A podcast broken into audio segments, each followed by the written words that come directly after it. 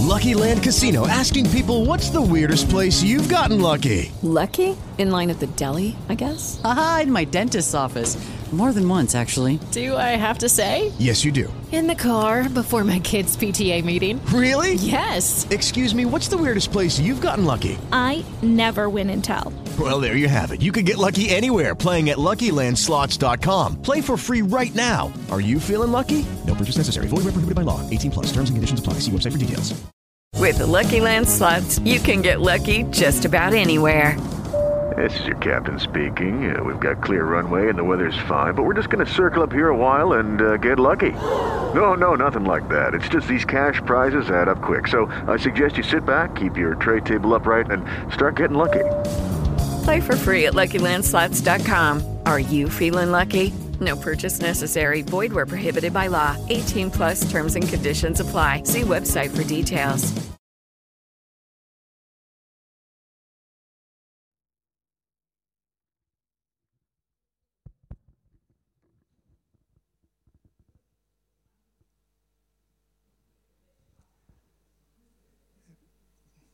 Buonasera.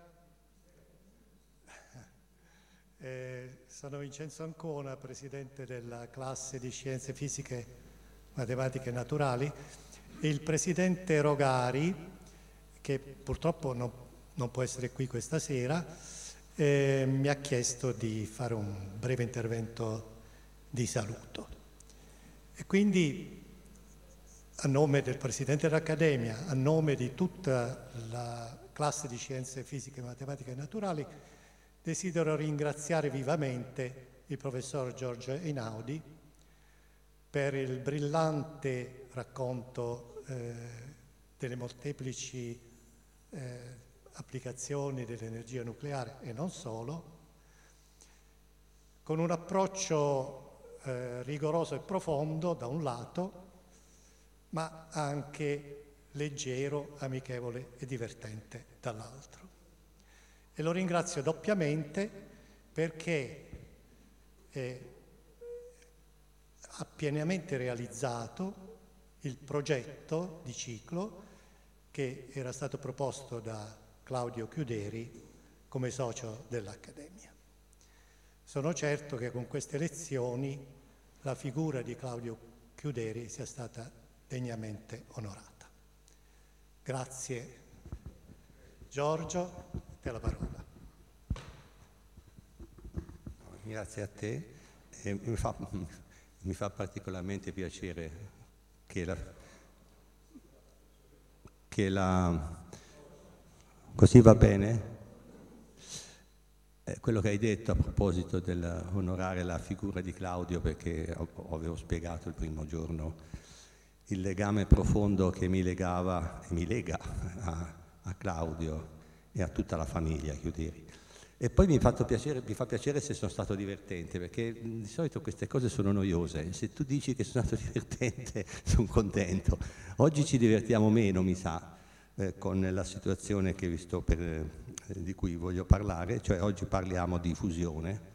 Eh, e vedrete che la, la conclusione non sarà delle più eh, ottimistiche. Ovviamente la conclusione è mia, però io ho cercato in queste tre, tre lezioni di portare dati più o meno certi, eh, omettendo eh, il più possibile, anche se è complicato, opinioni personali. Um, quindi abbiamo visto la settimana scorsa eh, che, che nascono le reazioni nucleari. Vi ricordo il, il punto fondamentale che avevo introdotto la volta scorsa. Eh, se non sento è perché, eh, ditemelo perché posso avvicinare. Eh, anche se è sfocata oggi, in questo momento la connessione è pessima eh, che era legato al, all'andamento dell'energia di legame tra nucleoni in un nucleo, nucleoni essendo ioni, protoni e eh, neutroni, e in cui si vede che per nuclei di massa atomica bassa, eh, andando su con la massa atomica, eh, l'energia di legame aumenta e eh, la tendenza nel, eh, in qualsiasi sistema è di andare verso una situazione di energia minima e l'energia di legame nel bilancio energetico entra con un segno negativo. E quindi così come la pallina cade in fondo a una buca per attrazione gravitazionale aumentando l'energia del legame con la Terra, così i, i, i, i nuclei tendono, sotto le opportune condizioni, a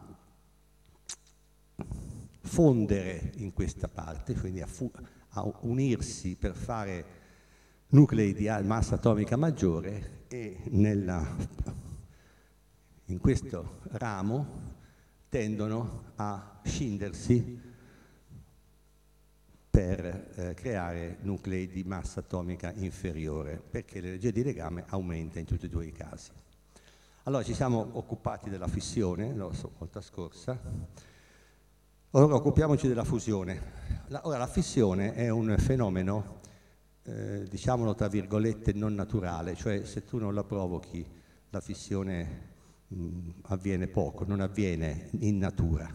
La fusione è il motivo per cui noi esistiamo, cioè se, se non ci fosse la fusione le stelle non, non, non ci sarebbero, non avrebbero prodotto gli elementi fino al ferro, eccetera, e, non ci sarebbe, eh, non esisteremmo, non esisterebbe l'universo.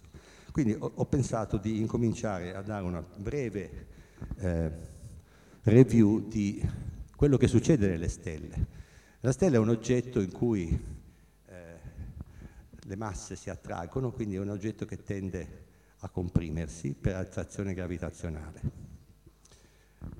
Se non si comprime fino in fondo, e a un certo punto questa compressione, questa contrazione del raggio della stella eh, finisce, è perché si contrappone alla forza gravitazionale un qualcosa che ferma la contrazione.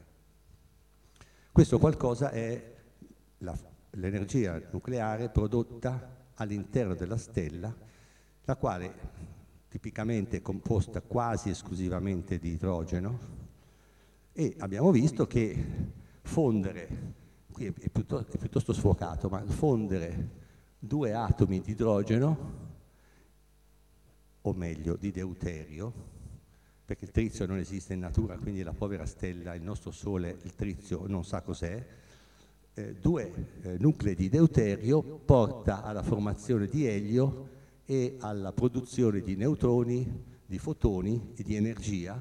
Questo processo va avanti fino a che si forma l'elio 4.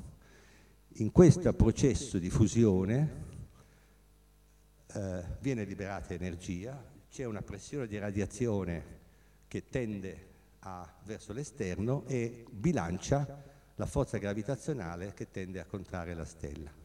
Questo è quello che succede nel Sole, ma succede in moltissime stelle che voi vediamo, tutte quelle della, della, cosiddetta sequenza principale. Ogni tanto viene fuori la mia origine astrofisica, quindi bisogna che dia un po' di informazioni. Questa è le, la reazione che avviene, eh, ci sono 10 alla 10 cicli, è un 10 alla 10 quello? È un 10 alla 18, eh, 18 cicli PP, come si chiama, protone-protone al secondo. E tenete conto che la fusione di due nuclei di deuterio nel Sole è un fenomeno molto raro. Non è che un, un, un, un, nucleo di deuterio, prima di interagire con un altro nucleo di deuterio, passano milioni di anni, non, non è una cosa così comune, però siccome la densità è enorme al centro del Sole, se per caso non viene prodotta abbastanza energia, quindi ci sono troppe poche reazioni nel centro della stella, eh, la stella con, si contrae ulteriormente, aumenta la densità e la temperatura e scattano quella quantità di reazioni nucleari di fusione che permette alla stella di esistere. Questo è il ciclo fondamentale. Tanto per farvi capire quanto la fusione è un qualcosa che non ci siamo inventati ma che sussiste e ci sono tutta una serie di, no, di altre reazioni che avvengono al centro della stella. Eh, se la stella contiene, come in molti casi, anche qualche nucleo di carbonio, allora parallelamente al ciclo protone-protone si può avere fusione attraverso il ciclo cosiddetto carbonio-azoto-ossigeno. Sempre quattro eh, nuclei di deuterio si fondono ma attraverso un processo in cui il carbonio, l'azoto e l'ossigeno fungono in qualche modo da catalizzatori.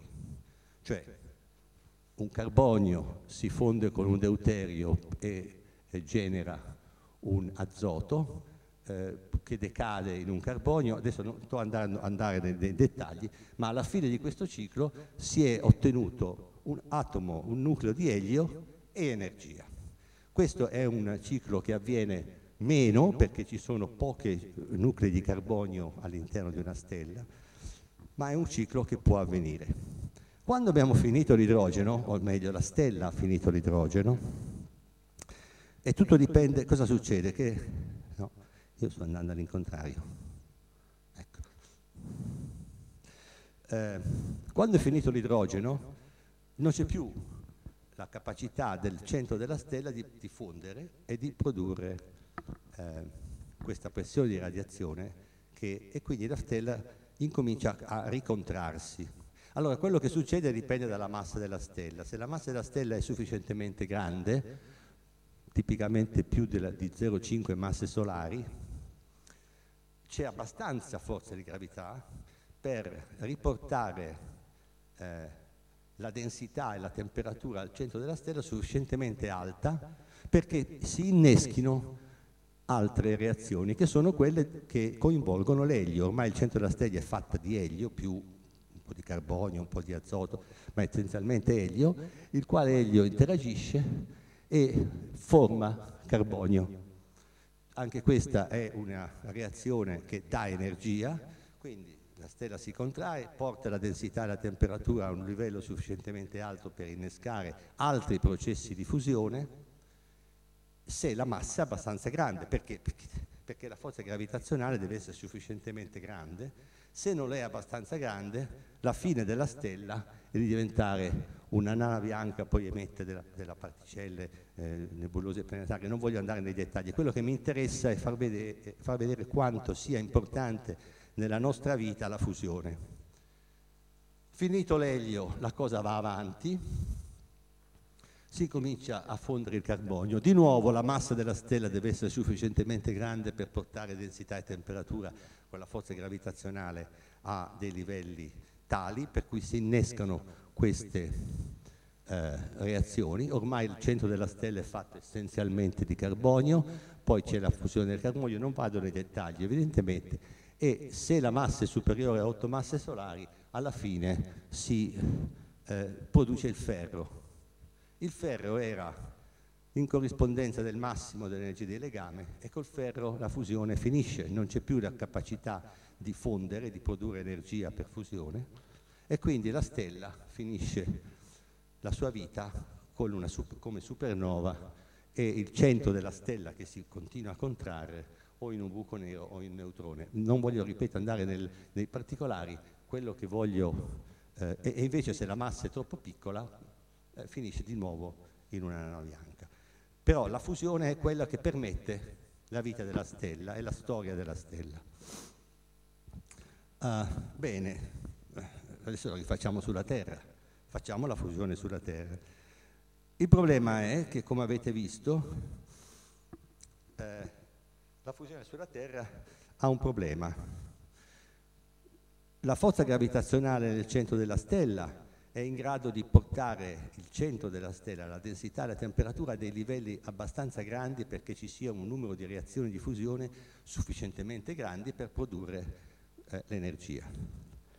Ma in condizioni normali questo non avviene. Allora, prima cosa, andiamo a vedere qual è la reazione che produce più energia e che richiede la minore, la minore quantità di densità e di temperatura. E questa è la reazione deuterio-trizio c'è un piccolo problema sormontabile, il trizio non esiste in natura, infatti nella stella il trizio non ve l'ho nominato. Però si può fare il trizio, si fa trizio, ma voi, voi leggete qui perché, eh, sì anch'io, comunque Il trizio si ottiene bombardando con neutroni del litio e si ottiene una reazione che porta alla fine alla formazione del, dell'H3, cioè del trizio. Ci sono due possibili eh, reazioni. Deuterio-trizio sono due nuclei fatti di protoni e di neutroni, quindi di particelle cariche. E come penso che eh, vi ricordiate, anche chi scientifico non è, le due particelle cariche si respingono causa la interazione colombiana. Uh, Quindi bisogna vincere la repulsione colombiana per portare le particelle, i nuclei, i protoni, cioè il deuterio e il trizio, sufficientemente vicini perché possano interagire. Se sono troppo lontani non interagiscono, le reazioni nucleari non si innescano. Quindi si devono praticamente toccare quindi devono arrivare a una distanza che è dell'ordine delle dimensioni di un nucleo, che è 10 alla meno 15 metri, piuttosto piccolino. Come si può fare questo? Eh beh, la stella ce la fa, contrae, contrae, contrae, alza la densità e alza la temperatura. Com'è che si possono far avvicinare due particelle o due oggetti che si respingono? Buttandoli uno contro l'altro a una velocità sufficientemente grande per cui si avvicinano in maniera sufficiente. Allora, l'idea qual è? Basta che noi gli diamo tanta velocità, tanta energia cinetica a questi eh, protoni e questi si avvicineranno e avremo le reazioni in laboratorio. Allora, l'energia cinetica media in un gas è la definizione di temperatura, quindi eh, dire che si alza la velocità vuol dire alzare media, vuol dire alzare la temperatura.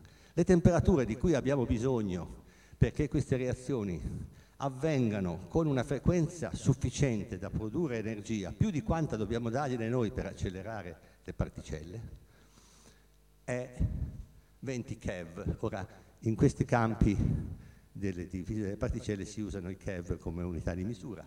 Un, un keV è 10 alla 6, sì, 11.6 in 10 alla 6 calpa Kelvin, quindi è una temperatura di 200 milioni di gradi. Questa è la temperatura di cui dobbiamo, che dobbiamo ottenere nel centro eh, di questa macchina che dovrebbe diventare il reattore a fusione per fare in modo che ci sia una sufficiente produzione di energia da fusione di deuterio e di trizio eh, confinare un gas a 200 milioni di, eh, eh, di gradi non, non, non, si fa con un materiale, non, non esiste un materiale che non, che fonda, quella si fonde a, a quelle temperature. Quindi come si può fare per fare in modo che queste reazioni avvengano e si ottenga più energia di quanta ne, abbiamo messa dentro per ottenere le reazioni? Ci sono due modi. Uno che è il confinamento inerziale. Il confinamento inerziale consiste essenzialmente nel cercare di riprodurre in miniatura una stella in laboratorio. Quindi è un confinamento di, eh, diciamo, di, di contrazione della, della, della, della, pallina di deuterio e trizio a densità molto elevate. E l'altro è il confinamento magnetico. Perché il confinamento magnetico può funzionare? Beh, anche questo penso che ve lo ricordiate chi non è scientifico. Eh, una particella carica in un campo magnetico tende a fare una traiettoria circolare.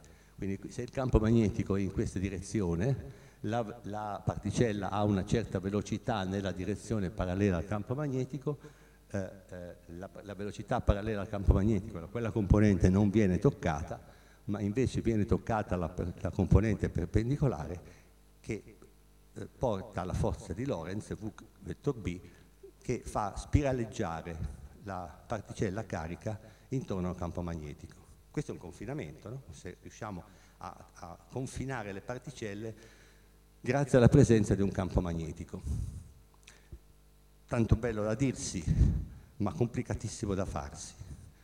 Ah, l'idea qual è? pigliamo un plasma, eh, lo mettiamo in una eh, condizione geometrica per cui eh, le particelle girano in tondo e quindi pensate a un, un bombolone, a una ciambella, eh, intorno alla quale mettiamo un campo magnetico, le particelle spiraleggiano intorno al campo magnetico e non escono dalla ciambella. Ciambella ideale perché, come ho detto, materiale non lo possiamo fare di materiale. Quindi cosa succede? Scaldiamo uh, in un campo magnetico, questa è la corrente, questo è il campo magnetico, anzi in questa direzione, eh, questo confina le particelle cariche, le comprime, le comprime e così arriviamo ad avere un confinamento delle particelle cariche di deuterio e trizio con cui, che vogliamo far reagire per ottenere l'energia. Uh, questo è, è il principio del confinamento magnetico. E qui viene eh, diciamo, eh, la parte tecnologica. Ci sono state dagli anni, tutto questo è stato tirato fuori, beh, insomma, la fusione eh, delle, delle, stelle l'ha tirata fuori Bethe negli anni 30. Eh, l'idea della fusione in, in laboratorio, quindi quella che si chiama la fusione controllata, è nata negli anni 50. Eh, l'idea di utilizzare la fusione eh, a scopi umani, è nata alla fine degli anni 40 quando eh, Teller ha avuto l'idea di fare la bomba all'idrogeno, cioè di utilizzare la fusione di deuterio e trizio eh, provocata da una bomba nucleare. Aumenti in maniera esponenziale l'energia emessa dalla bomba e questo è stato il primo utilizzo della bomba H però per scopi pacifici eh, è stata tirata fuori negli anni 50 e sembrava una cosa molto semplice. I russi sono stati i primi a ideare una macchina eh, atta a fare la fusione e hanno tirato fuori i tokamak, che è un acronimo, e ho scritto anche la cosa in russo. L'ho copiata ovviamente, eh, che è un acronimo per Toroidal Chamber with Magnetic Coils. Siccome i russi hanno fatto i, i tokamak, non possiamo fare che i russi facciano la fusione e noi no. E allora facciamo i tokamak anche noi. In realtà, oggi, 2022, che il tokamak sia la configurazione magnetica più adatta e più efficiente per fare fusione magnetica controllata non è una cosa, eh, diciamo, verificata scientificamente. Eh, ci sono state inventate tutta un'altra serie di, eh, di, macchine. Comunque, come funziona il tokamak? È, una, come vi dicevo, una ciambella. Eh, dentro la ciambella ci sono eh, diciamo dei, delle, dei magneti che provocano un campo magnetico elicoidale eh, si fanda una corrente, si provoca una corrente dentro il plasma che scalda il plasma, cioè il gas di deuterio e trizio, sperando di arrivare ad avere delle densità e delle temperature sufficientemente alte. Se per caso, come è, la temperatura non basta, ci sono degli altri metodi per scaldare ulteriormente il plasma, cioè si iniettano o onde elettromagnetiche o eh, particelle neutre che collidendo con le particelle del plasma lo scaldano. Uh, ci sono altri metodi di aumentare la corrente, di fare compressioni adiabatiche, non è questo il punto. Quello che voglio, voglio dire, questo è il principio e le macchine di cui eh, vi farò vedere seguono il principio dei tokamak perché il tokamak, come ho detto, ha dei, due magneti, una ciambella, due magneti uno poloidale e uno toroidale, che provoca un campo magnetico elicoidale intorno al quale le particelle cariche vengono trattenute. Uh, ci sono, a, a mia conoscenza, almeno altre cinque configurazioni possibili. Una è chiamata Stellarator e voi capite da come è fatta che è una configurazione in cui il campo magnetico elicoidale viene, viene fatto da dei magneti a forma molto strana, invece di mettere un magnete poloidale o toroidale si fa un magnete molto strano. Um, c'è quelle che tutti si chiamano Z-pinch, uh, ci sono delle macchine che sono basate sul, invece che sui tokamak, sul inviare eh, fasci di particelle di deuterio e trizia ad altissima velocità una contro l'altra. Um, non vado avanti perché credo che vi annoierei nella descrizione di queste macchine, ognuna delle quali di queste macchine ha dei grossi problemi eh, strutturali. Quali sono i problemi strutturali? Um, voglio raccontarvi un aneddoto. Uh, uno dei padri fondatori della fisica del plasma, Norman Rostoker, um, in una conferenza, University Conference in California negli anni Ottanta, incominciò la conferenza dicendo se un extraterrestre arrivasse sulla Terra e si stupisse che non siamo in grado di fare fusione, ci spiegherebbe come farla, sicuramente non ci descriverebbe un tokamak, ma il Dipartimento dell'Energia americano continuerebbe a finanziare i tokamak, perché purtroppo le scelte eh, in molti casi sbagliate, fatte negli ultimi 60 anni in fusione, hanno delle fondamenta politiche. Eh, il propugnatore di un certo esperimento aveva gli appoggi sufficienti per avere il, il, il finanziamento. Non apro il discorso sulla scienza perché è meglio, però eh, questo è quello che in qualche modo è successo. Questo signore Rostocker a 70 anni ha messo su una sua azienda con cui voleva fare la fusione in maniera totalmente diversa e l'azienda è lì, è una billion dollar company in California, lui nel frattempo è morto e purtroppo era uno dei grandi e pochi hanno, avevano veramente capito lo spirito che lui aveva sull'argomento. Perché è complicato? È complicato perché da un lato state fatte delle scelte abbastanza arbitrarie, e cioè una sequenza di esperimenti, quindi di costruzione di macchine che sono costose, eh, che in qualche modo erano, erano concepite senza aver capito fino in fondo i risultati degli esperimenti precedenti, ma estrapolando i risultati degli esperimenti precedenti per costruire la macchina seguente. Questo, voi capite, non è esattamente il modo più sicuro per arrivare ai risultati, ma questo perché? Perché il plasma è una, una brutta bestia eh, da capire ed è una brutta bestia per un motivo molto, penso, comprensibile. Un fluido, un gas non neutro, in qualche modo ha una dinamica che è regolata dagli urti fra le particelle. Quindi le forze che regolano il comportamento dinamico di un gas neutro sono regolate da forze, come si dice, a piccolo raggio, molto più facilmente eh, descrivibili teoricamente di un plasma in cui le particelle sono cariche, quindi loro stesse emettono, formano, contribuiscono alla formazione all'interno del, del gas ionizzato di campi magnetici e campi elettrici, che interagiscono con particelle quindi che sono molto lontane l'una con l'altra. Non è più una interazione binaria fra due particelle, ma è a lungo range. Questo vuol dire che intere fette, porzioni del gas ionizzato eh, risentono a lungo range di forze e quindi hanno quello che si chiama un comportamento collettivo non è più un comportamento binario, ma è collettivo.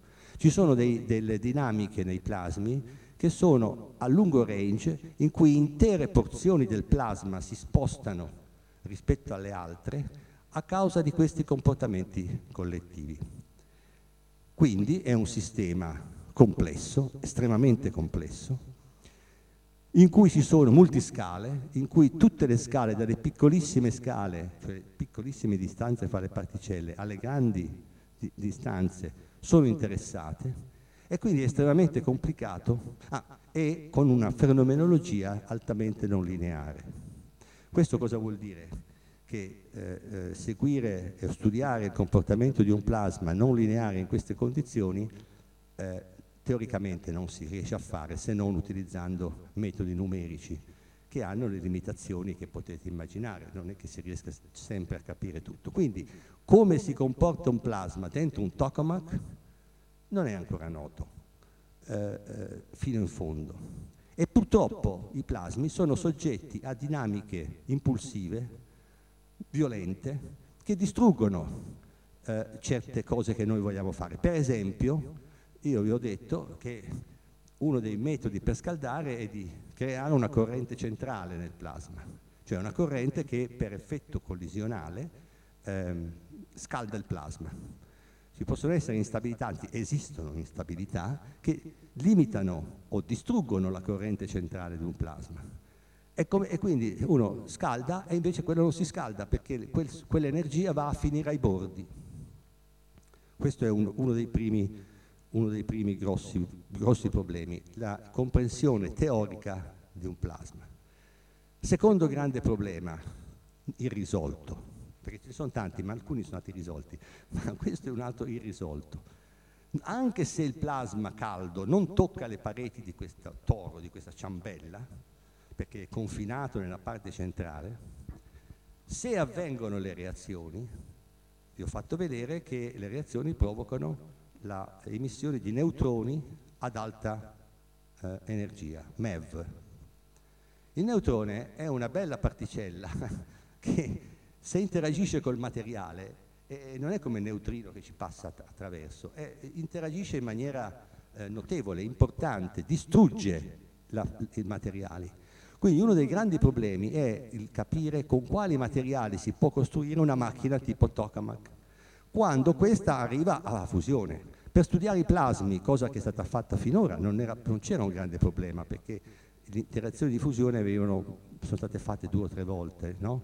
Il jet di inglese, di cui avete sentito parlare ultimamente, non so se l'avete letto, che ha raggiunto il, il record mondiale di emissione di energia da fusione, in realtà non è vero, è stata propaganda, cioè la quantità di energia che è stata emessa era molto alta perché è stata immessa molta più energia che negli esperimenti precedenti, ma il rapporto fra energia emessa e energia immessa era peggiore dei risultati degli anni 90.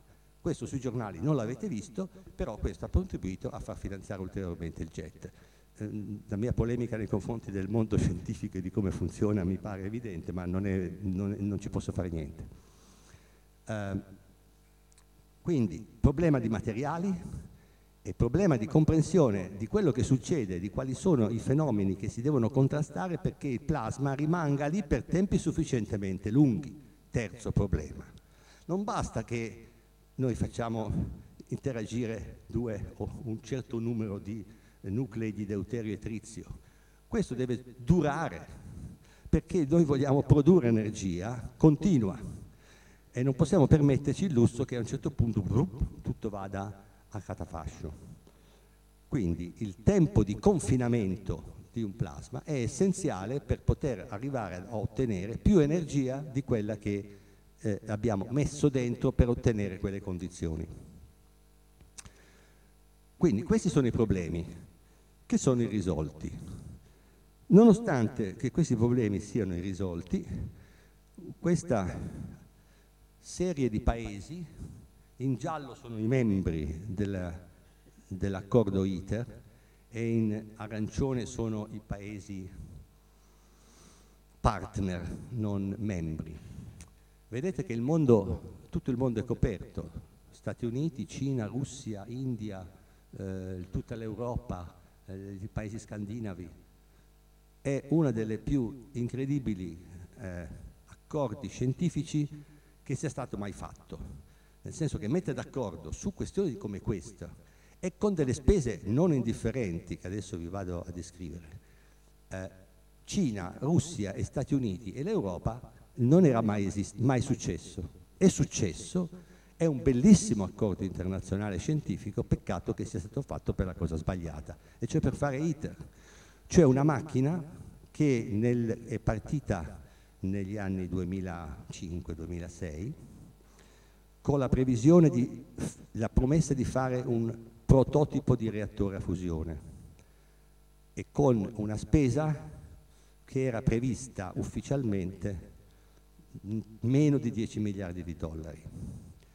Uh, ne so qualcosa perché io ero negli Stati Uniti all'epoca e tutti sapevano nel mondo scientifico che la macchina sarebbe costata almeno 30 miliardi e che i tempi previsti al momento di 15 anni sarebbero stati, se andava bene, di 30, ma nessuno si è opposto. Uh, mi ricordo di aver partecipato a una riunione del Fusion Com eh, Advisory Committee del Dipartimento dell'Energia americano, in cui c'è stato uno scienziato che si è alzato e in un'ora, di fronte al gota della fisica del plasma americano, ha distrutto ITER, scientificamente e tecnologicamente. Non c'è stato un Cristo che si sia alzato a dire no, hai torto, ma il giorno dopo tutti hanno firmato perché gli americani rientrassero in ITER. Perché? Perché pensavano di avere un frutto finanziario per i futuri 15 anni, 20 anni assicurato per il loro laboratorio. Fate voi diciamo, le conclusioni, però questo è ITER, che è una macchina che alla fine costerà più di 30 miliardi di dollari, i primi spari verranno fatti negli anni 30, cioè tra almeno 10 anni se non 15, non ha risolto il problema dei materiali, e soprattutto non, sa, non si sa qual è il comportamento del plasma che inizialmente è fatto di particelle di deuterio e trizio con una certa massa e se la fusione funziona verrà fatta da una miscela di deuterio, trizio e elio, le cosiddette particelle alfa. Non abbiamo un'idea di quale sia il comportamento dei plasmi in, di, questa, di, questo eh, gas in presenza di particelle alfa, che è molto complicato perché nello studio teorico metterci anche le particelle alfa è estremamente complicato. Non c'è mai stato un esperimento in proposito. Uh, quindi è una macchina a rischio e fare, secondo me e secondo molti, eh, una macchina come questa altamente a rischio di insuccesso per un costo di più di 30 miliardi di dollari che ha limitato moltissimo la, il finanziamento pubblico di altre imprese scientifiche per capire meglio i plasmi, è una cosa che non ha molto senso. Uh, comunque, questa è ITER, uh, questa è la camera a ciambella che si chiude, non credo che vi interessi più di tanto, ho semplicemente voluto mettere in evidenza le dimensioni mettendoci qualche eh, qualche umano, perché vi rendiate conto che è una macchina gigantesca. Eh, credevo di aver scritto qui il raggio del plasma è di 6.2 metri, quindi è, è una, una, ciambella bella grossa. Um, è in costruzione nel sud della Francia, a Cadarache, um, non ha dato per il momento dei grandi risultati semplicemente perché non ha mai sparato, la stanno costruendo e quindi non, non abbiamo dei dati che vengono da ITER, ma questo è il centro dell'attività pubblica. Dopodiché, negli ultimi anni ci sono stati moltissimi investimenti privati in fusione. Eh, il fatto che la ricerca stia diventando sempre più privata e meno pubblica è un argomento su cui si potrebbe parlare e discutere per per ore, ma insomma eh, non, eh, eh, non, voglio dare dei giudizi, anche se forse avete capito qual è mio, la mia opinione. Eh, il, ci sono quindi delle società private che eh, hanno raccolto soldi privati per fare macchine da fusione.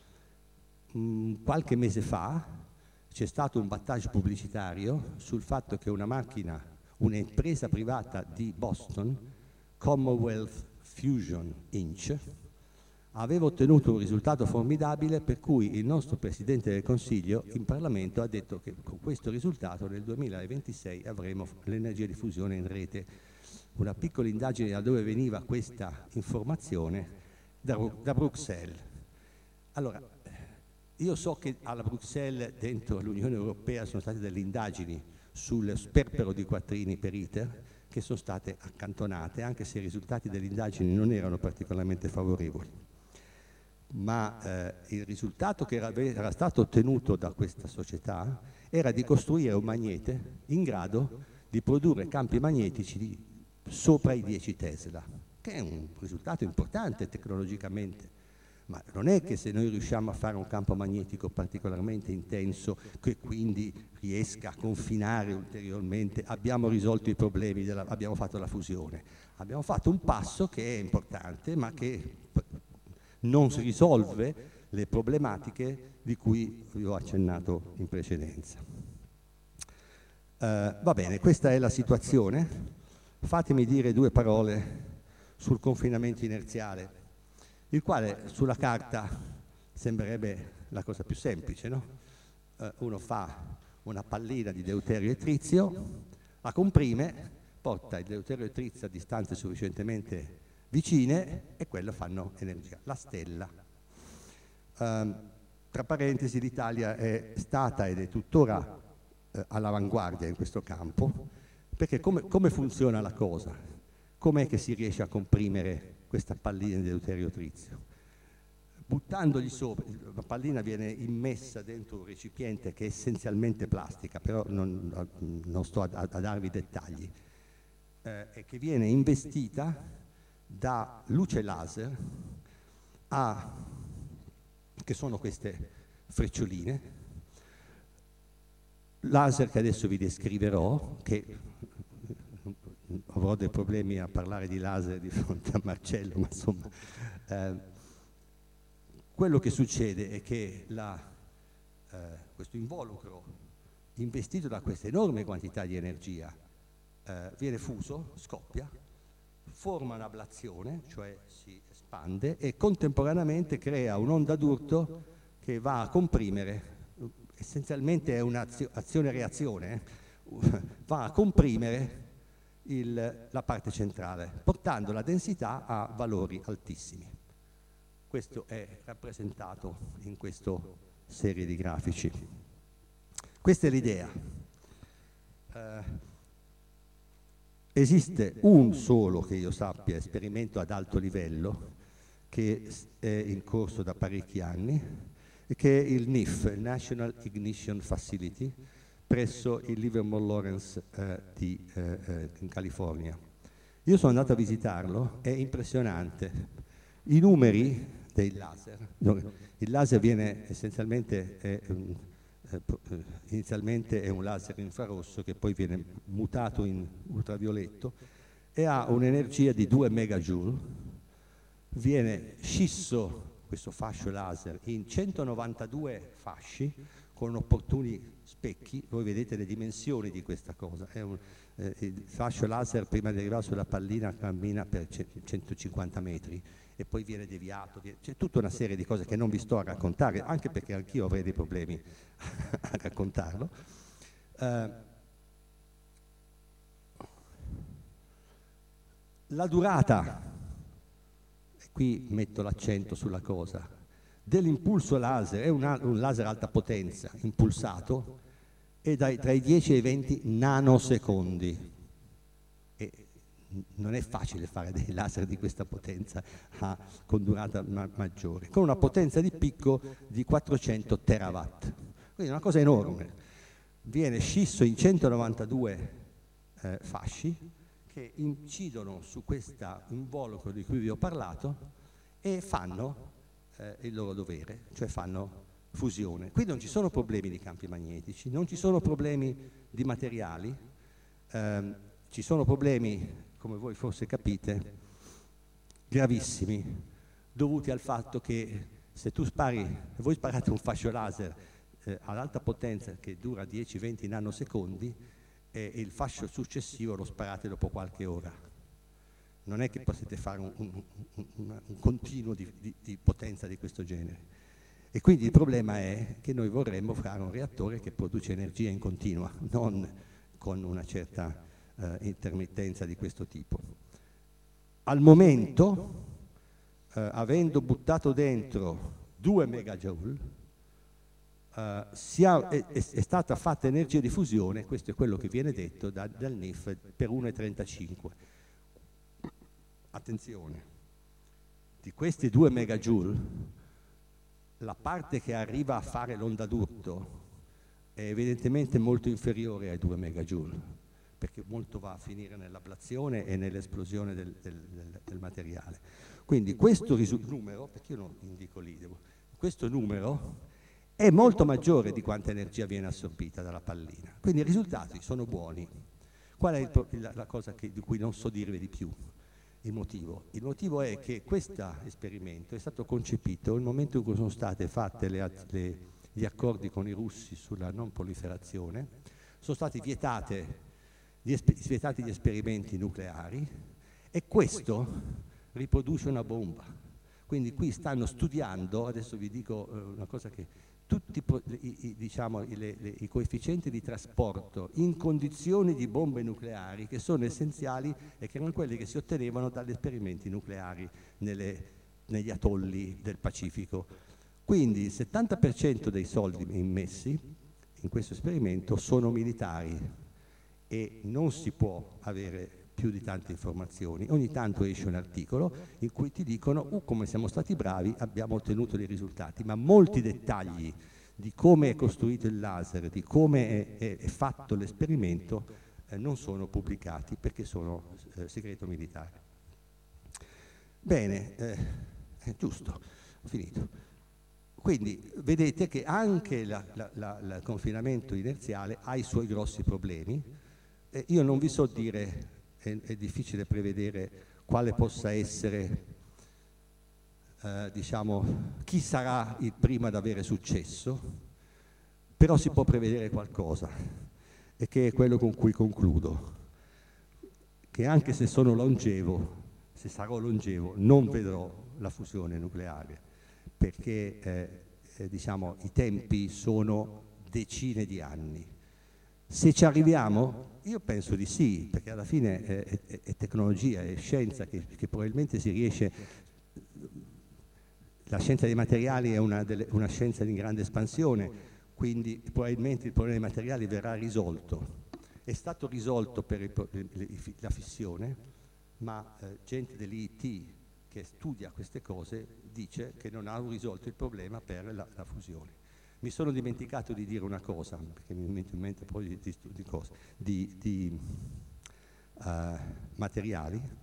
I neutroni che escono dalla fusione, che rovinano i materiali, sono comunque molto utili perché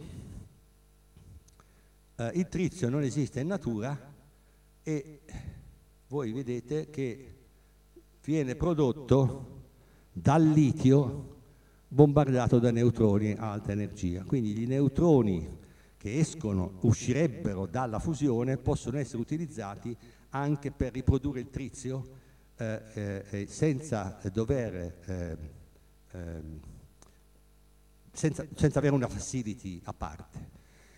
Eh, questo tipo di fusione, è la cosa fondamentale, eh, il litio non è un materiale particolarmente di, co, diciamo, comune eh, e viene usato per le batterie, è, è, un qualcosa di prezioso. Ma facendo due conti, per sapere per quanto avremo materi- eh, combustibile deuterio e trizio, vi do due numeri. Uh, il deuterio lo ottieni dall'acqua e eh, per fare l'energia necessaria a una persona in un anno, la quantità di acqua, di deuterio e quindi di acqua che va utilizzata è quella di una doccia, 60 litri. Il trizio, è vero che il litio non ce n'è molto, ma sapendo quali sono le riserve di litio di oggi, si va avanti col trizio per un migliaio di anni e quindi lasciamo il problema della, dell'approvvigionamento del combustibile ai nostri eh, eh, nipoti. Eh, ecco, detto questo, che mi ero dimenticato prima, il motivo è, come ho detto nella prima lezione, forse ho già detto, che l'evoluzione della fisica del plasma e di fusione è stata un'evoluzione, come forse avete eh, dedotto da quello che ho detto, eh, piuttosto complicata, e infatti, quando io ero studente, io mi ricordo che si parlava di fare fusione entro la fine del secolo. E adesso si parla di fare fusione entro, se va bene, se va molto bene, entro il 2050, ma c'è chi parla del 2065. Quindi la situazione non è migliorata, è peggiorata come tempi di attesa.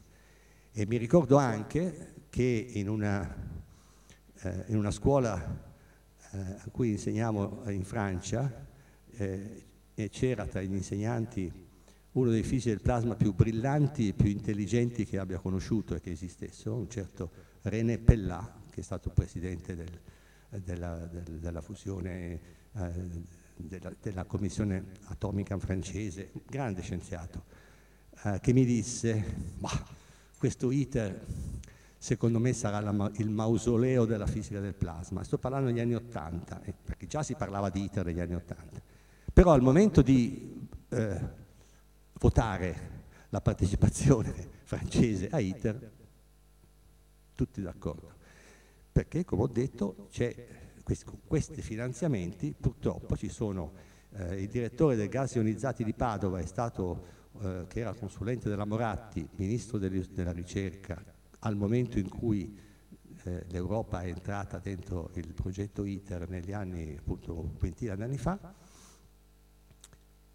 era un, un propugnatore pazzesco di ITER, però era il direttore dei gas ionizzati di Padova che se ITER partiva avrebbe avuto un finanziamento sicuro per il suo laboratorio perché aveva un progetto di ITER fondamentale per i futuri X anni con X superiore a 20 e faceva l'interesse del laboratorio, quindi non si può biasimare, ma la realtà è questa, cioè che purtroppo questo tipo di, di attività di energetiche sono, e questo è vero per tutte le attività di cui vi ho parlato, dalla, dal eh, solare all'eolico, eccetera, al nucleare, sono soggette a interessi sempre più privati che eh, un pochino oscurano gli aspetti scientifici eh, della cosa. Allora io vi ringrazio, ringrazio l'Accademia per l'invito, eh, ringrazio Claudio, questo lo ringrazio da, da quando l'ho, l'ho, conosciuto, non per l'invito ma per tante cose e, e, ringrazio voi per la pazienza, sperando di avervi dato un quadro sufficientemente chiaro ai scientifici e ai non scientifici presenti. Grazie.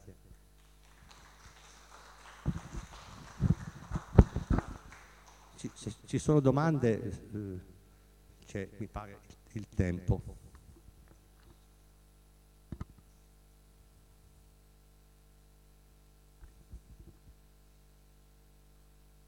Che se non ci sono domande lo posso interpretare. Ah.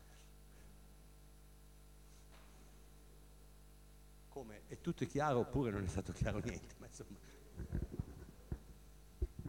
No, io faccio una domanda, eh, sono Marco Maier e non sono scientifico, almeno hard science, quindi faccio una domanda eh, però eh, abbastanza di attualità, perché eh, una persona che i fiorentini conoscono bene, Lapo Pistelli, Avvicini il microfono. Sì, Lapo Pistelli, che un, aveva fatto un tentativo di diventare sindaco di Firenze, poi è stato vice ministro degli esteri ed ora è il capo degli affari istituzionali dell'ENI, ha il 12 ottobre proprio lanciato con McKinsey Company, cioè la famosa McKinsey, un lancio di, che poi posso naturalmente condividere con chi vuole, in cui invece si dà una visione molto ottimistica di questa vicenda.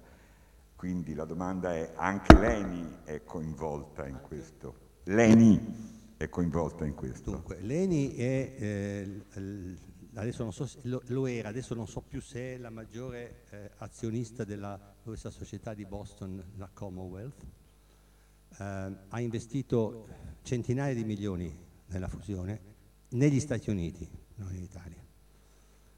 E quindi l'ENI è profondamente coinvolta. Quando il, la, l'amministratore delegato di ENI poco tempo fa ha dichiarato che bello abbiamo fatto un passo in avanti fondamentale a Boston e faremo la fusione in rete entro il 2026, eh, io conosco bene uno nel consiglio di amministrazione di ENI, conosco come amico. E allora ho telefonato e gli ho detto, eh, qui c'è qualcosa che non va, Alessandro. E dice come L'ENI deve giustificare i centinaia di milioni che ha speso. e ha messo con i suoi investitori e con, sue, con, la, con la, sua eh, stakeholder, non, non può non giustificarlo, quindi eh, lui dice le cose che poi ha detto Draghi, che dicono tutti. Il fatto che aziende private attirino oggi miliardi di dollari di investimenti privati, eh, eh, ci vuole un vantaggio pubblicitario. E non è detto che sia sbagliato la cosa, voglio dire, eh, benissimo, ci sono più soldi per fare certi tipi di ricerca. Quello che trovo piuttosto disonesto è quello di eh, promettere cose che non sono. Se, se, se, io le porto qui il direttore di ITER, lei dice che ITER spara nel 2035, non è che sia una, una, non è che sia una, una, una cosa falsa, no? E quindi i tempi sono quelli che sono. I risultati negli ultimi anni non sono stati particolarmente favorevoli, non sono state fatte delle iniziative sufficientemente, diciamo, scientifiche. Non voglio qui prendere le, la, la, la, parte di un italiano che è uno dei più grandi fisici del plasma esistenti, di che forse avete sentito nominare, che si chiama Bruno Coppi. Ma quel signore dentro il comitato di cui parlavo prima del, eh, del Comitato Advisory Committee del Dipartimento dell'Energia, che si è alzato e ha distrutto ITER per un'ora, era lui, ed è stato l'unico a votare contro. Però tutti gli altri che gli hanno detto hai ragione, il giorno dopo hanno votato a favore, per i motivi che le ho detto. Quindi purtroppo questa è la, situa- è la situazione. Eh, io sinceramente se dovessi investire nel nucleare le dico sinceramente che investirei più volentieri nella, fissi- nella fissione di quarta generazione perché forse rivedrei i miei soldi in tempi leggermente più brevi. Eh, non ho investito in nessuno dei due per essere chiari. Comunque sì, Leni, la risposta è Leni è coinvolta.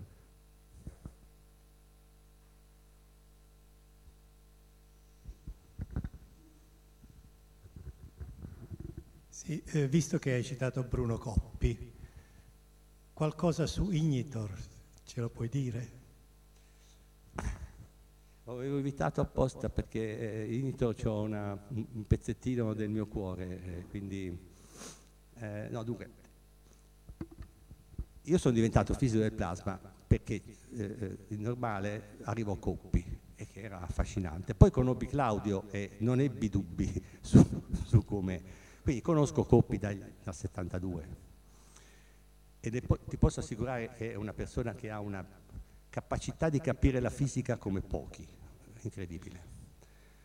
Ha un brutto carattere e allora lui ha proposto Ignitor. Ignitor cos'era? Non era un reattore, non era un prototipo di reattore, era un esperimento in cui ad altissimo campo, piccolo, in cui si produceva fusione e sì, lo scopo, e aveva molti accessi, era una macchina da, diciamo, scientifica da laboratorio eh, che permetteva quindi una diagnostica molto accurata e cercare di capire quindi il comportamento dei plasmi in presenza di particelle alfa, cioè dopo aver fatto la fusione. Eh, per dare un'idea, Ignitor, di cui si parla da 40 anni e che non verrà mai fatto, eh, quando era il momento di farlo sarebbe costato qualche centinaio di milioni, che paragonato ai miliardi di cui stavo parlando è un numero sufficientemente eh, limitato e accessibile. Ma Coppi lo voleva fare in Italia. E l'Italia non voleva farlo perché eh, Coppi a Frascati non lo possono vedere, ma Coppi non lo può vedere nessuno al laboratorio di MIT non può mettere i piedi, eppure Alcator, che è stata una delle primissime macchine fatte negli anni 70-80 a MIT, l'ha fatta lui, ma non poteva metterci i piedi perché litiga con tutti. Io sono arrivato a un certo punto, questo non viene, spero, registrato, ma sono arrivato a un certo punto a pensare, e non sono il solo, ma forse Coppi non la vuol fare Ignitor, perché chiunque cerchi di dargli una mano Coppi ci litiga eh, e quindi la cosa diventa complicata. È una grande perdita perché se l'INITO fosse stata fatta negli anni 90, quando gli americani, all'inizio degli anni 2000, quando gli americani avevano promesso di vedere INITO come un esperimento internazionale tipo CERN, in cui gli americani che non fanno parte del CERN mettono dei soldi, ma non mettono dei soldi in termini di stipendi, mettono dei soldi in termini di strumenti, di strumentazione, di personale pagato che ci lavora. L'Italia sarebbe diventata il centro del mondo nella fusione, perché era l'unica macchina funzionante, sarebbe stata l'unica macchina funzionante ad alto livello con dei risultati scientifici importanti. Non sto a raccontare tutte le vicende perché purtroppo le conosco e, e, e, c'è, e c'è, stata una serie di, di eh, fraintendimenti, di litigate, di situazioni antipatiche. Eh, a un certo punto Coppi si mise d'accordo con i russi e, e diventò un esperimento italo-russo. Però l'avrebbero costruito i russi, pur di farlo.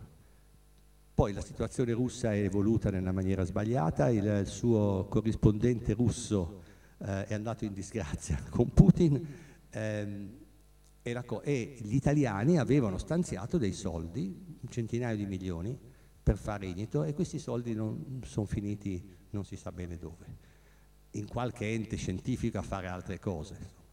Quindi è, è stato un peccato, eh, anche perché l'idea che stava dietro Inito è un'idea scientificamente brillante, eh, per capire meglio, eh, per contribuire a capire come si comporta un plasma, cosa che diciamo da, dal punto di vista fisico del plasma sarebbe stata una meraviglia. Insomma.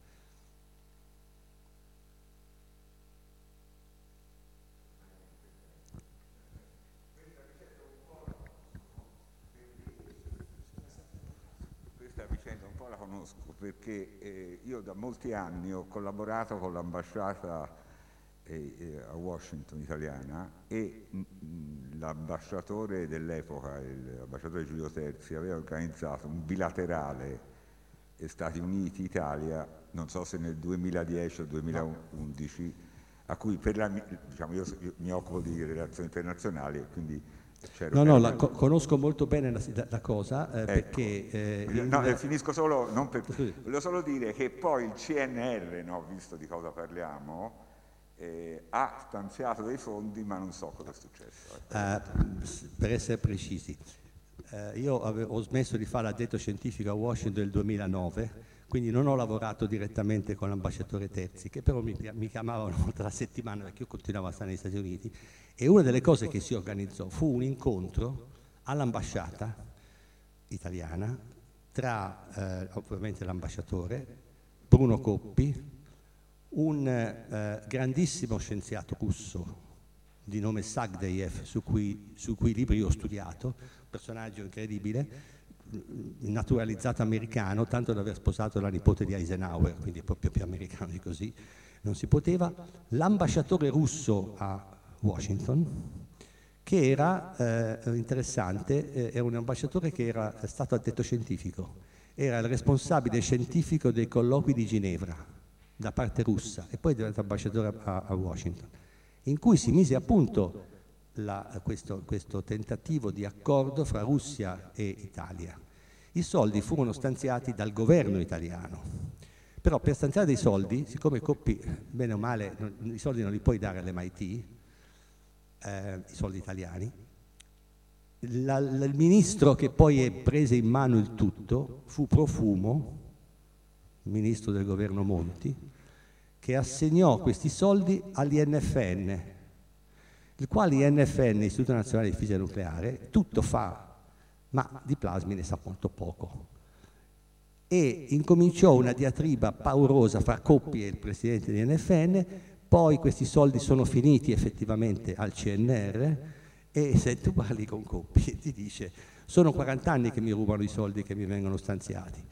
Ora, Coppi, tu lo conosci bene, no Pino? È un personaggio fatto a modo suo. Però il motivo, quando votò contro ITER, in quel documento che, per, che consigliava al Dipartimento dell'Energia americano di entrare in ITER, c'era tutto un capitolo su Inito, perché per tenere buono coppia avevano messo che l'America si impegnava a quello che vi ho detto, a eh, finanziare Initor, ammesso che l'Italia lo facesse. Quindi era un documento assolutamente facilitatore. E lui votò contro. Ah, gli dissi, Bruno, scusa, eh, se la zappa sui piedi ha un limite. E sai cosa mi rispose? Quando mi faccio la barba voglio guardarmi in faccia, che è Bruno Coppi, è fatto così. Eh, quindi diciamo, eh, eh, i soldi furono stanziati, però inizialmente andarono all'INFN e non all'Enea, perché all'Enea Coppi non lo possono vedere. Eh, ha fatto la macchina dell'Enea, eh, a Frascati negli anni 70, però vabbè. E poi i soldi sono, non sono stati utilizzati per la, l'accordo con i russi, questo è garantito.